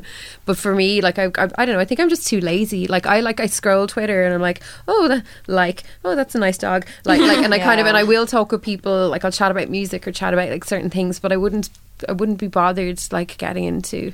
Yeah, a big fight with someone who's just looking for a fight. They're not actually interested in a respectful debate. Yeah, definitely. I think I imagine you guys would have a similar thing with Twitter, where like when I'm scrolling through Twitter, it's basically just music and it's musicians and I've like curated mine to only be music now. Yeah, I just can't deal with like. So then when somebody comes in, outside of it, like I haven't tweeted anything about repeal in I don't know how long, just because I was getting these people coming into my mentions and I'm like, this is my safe space. Yeah, first mention of safe space and the podcast as well. But you know, this is go away and just mute. Block, there's actually there was this really bizarre Twitter account for ages. It might still be there, but what it was doing was it was targeting people that had any kind of a following or anything. And I remember at one point I was tweeting about repeal. It was just one of my. I was responding to something that had happened, and this account like shared loads of my stuff, loads of my music videos and stuff, but with these captions like Emma Langford, notorious baby killer, has just released a music video, don't watch this music video, all this kind of stuff, and like the most bizarre strange stuff. And but also, don't they know that by sharing your music video, I mean, I'm totally fine with it, people are going to watch it. Please promote this. It was really bizarre. And they would kind of quote tweet stuff I had been tweeting months ago, like random little promotions for gigs and stuff, being like, definitely not going to this bitch's gig and all this kind of stuff. Oh my God. You're like, also not a time traveller, so how am I going to figure this out? Even if I wanted to. Because I had hashtag repeal in my bio or something. I think it probably still is there, but that's got to be. Some people are just sitting at home, though, like trawling hashtags looking for mentions. Like Zara with her Fair City. Oh, all right, where are these monsters? Don't support this musician. She hates Fair City. It really upset me though. Like, I love Fair City so much. But it was just like, don't be negative. And I think it goes for everything. Just don't be negative about something for the sake of it. Like, I think it's like really easy to fall into that trap. Totally. Have you ever considered submitting an episode of Fair City? Like, would you like to write for the show? Or is that just breaking the fourth wall? That would be your dream. Would that make your life? That would actually just make me pass out with excitement. But there was one where I had to do an album reviews on RTE, and I remember like the peak was, I think I didn't even get to see Carrickstown. I saw a sign for Fair City, and I was so excited that like I was trying to like really stealthily take a picture of myself with this sign that was just a regular directional sign of me with the Fair City sign, but I got caught so badly and I was like, hi. But you never know. I feel like maybe you need to title this podcast like Zara wants to write for Fair City. Zara for Make a dream come true. Do. I'm going to be your new like bully person now that gets you to do things now. Have you written that episode? Come on now. Siobhan Kane, move over. Rebecca Stephanie. Yeah. Not to call Siobhan Kane a bully. I mean bully in a good way, obviously. Like bullying you into bettering yourself. Yeah. Encouraging. That's the word. So Zara, you'll have your episode of Fair City. Please over the next while. Please, the dream. What else have you got coming up? Have you anything that you need to be plugging? Just constantly reviewing and writing for Totally Dublin, The Thin Air, and The Quietus. So and where can we find you on the internet? Oh, me. I think it is Zara_Hederman. Okay. Keep it simple. Great. Keep it safe. And Claire, what have you got coming up? Well, my friends, it's coming into festival season, aka the most wonderful time of the year. So, all going well, I will be spending most of, I suppose, May onwards in various fields. Brilliant. All over the place, so that'll be good. But no way to say this without sounding like an asshole, but can't give you details just yet because nothing is announced. You're one of those. Yeah. I'm just like working on some projects and collaborations right now, and I'm so excited to not be able to tell you about them. That was me being sarcastic to people at home going, I hate her so much. I can't believe she's doing that. You've got a couple of podcasts. I do. So I have a podcast on the wonderful Head Stuff network called Fear Fun, where we get a group of strangers together in a room to ask and answer the question, what is your biggest fear? So we record that once a month in Bellow Bar in Dublin. So we would love to have you come down. And also please like, subscribe, rate, review and do all of those wonderful things. Headstuff.org, all the details are up there. Fear Fun. Woo. And where can we find you on Twitter? At Claire Beck 1052. Very nice. Oh, that makes me. I was such a TXM. It's been there since the Phantom days. I'm not changing it. I'll never change it. Forever.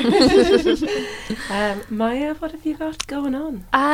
Just trying to write and record at the moment, but I'm very bad at procrastinating, getting work done. I also have some top secret fields to be in over the summer. So exciting. Love top secret fields. Top secret fields. But yeah, apart from that, just hopefully.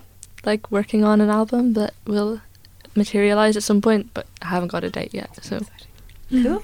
And Emma, what's going on? I'll probably be hanging out in fields, but that'll just be having picnics and stuff. Non-festival fields. Well, there might be some festivals, but there's a lot of fields that I really want to sit in. So, and beyond that, I've got 3 different songs that I want to release as a single in the next couple of months and make a music video for. But more than likely, gonna just put this out there. My next single will be Tug of War, and I'm going to be releasing it for Seachtain na Gaeilge Os Gaeilge as well, and making a little music video for it as well. And that's actually a song I wrote about anxiety and stuff. Topical. Oh, very good. It was a song I wrote when I was kind of fairly depressed and in a fairly shite place, and it pulled me out of it and made me do things. And now it's going out there to the world for people to listen to and relate to and stuff. So yeah, that's the next thing. Can keep an eye on your. You can, yeah. I'm all over social media all the time. I'm on Twitter at E Langford Music, and I'm on Facebook, and I'm on everything. So very good, mm-hmm. Great. And I want to give a big thank you to our lovely producer today, Taz Gallagher. Taz has a. Hey guys! Taz also has a podcast on the Head Stuff Podcast Network, where she takes a strange topic, talks about it for 15 minutes, and we were talking before recording about why people say cheese when they smile. So if you want to learn about why we do, go and listen to In the Shower with Taz and Marcus. Very good. Well, that's International Women's Day. I think we've done some good work. So yeah, thank you so much to all the guests that have come in today. And thanks, Andrea. Thank you. Oh, don't stop. And if you're a woman, I hope you have a lovely International Women's Day. But if you're a man, you can fuck up. No, I'm joking. And if you're not a woman, or if you're non-binary, or whoever or whatever you may be, have a nice day. And thank you. Okay, bye. Took me to his chamber. It didn't shock me, I already knew of such sad desires, of lust and struggle, the rack and the screw. He wouldn't hear me plead, and willingly I agree. He wouldn't let me bleed. Choice, I got down on my knees, and I filled the room with flowers.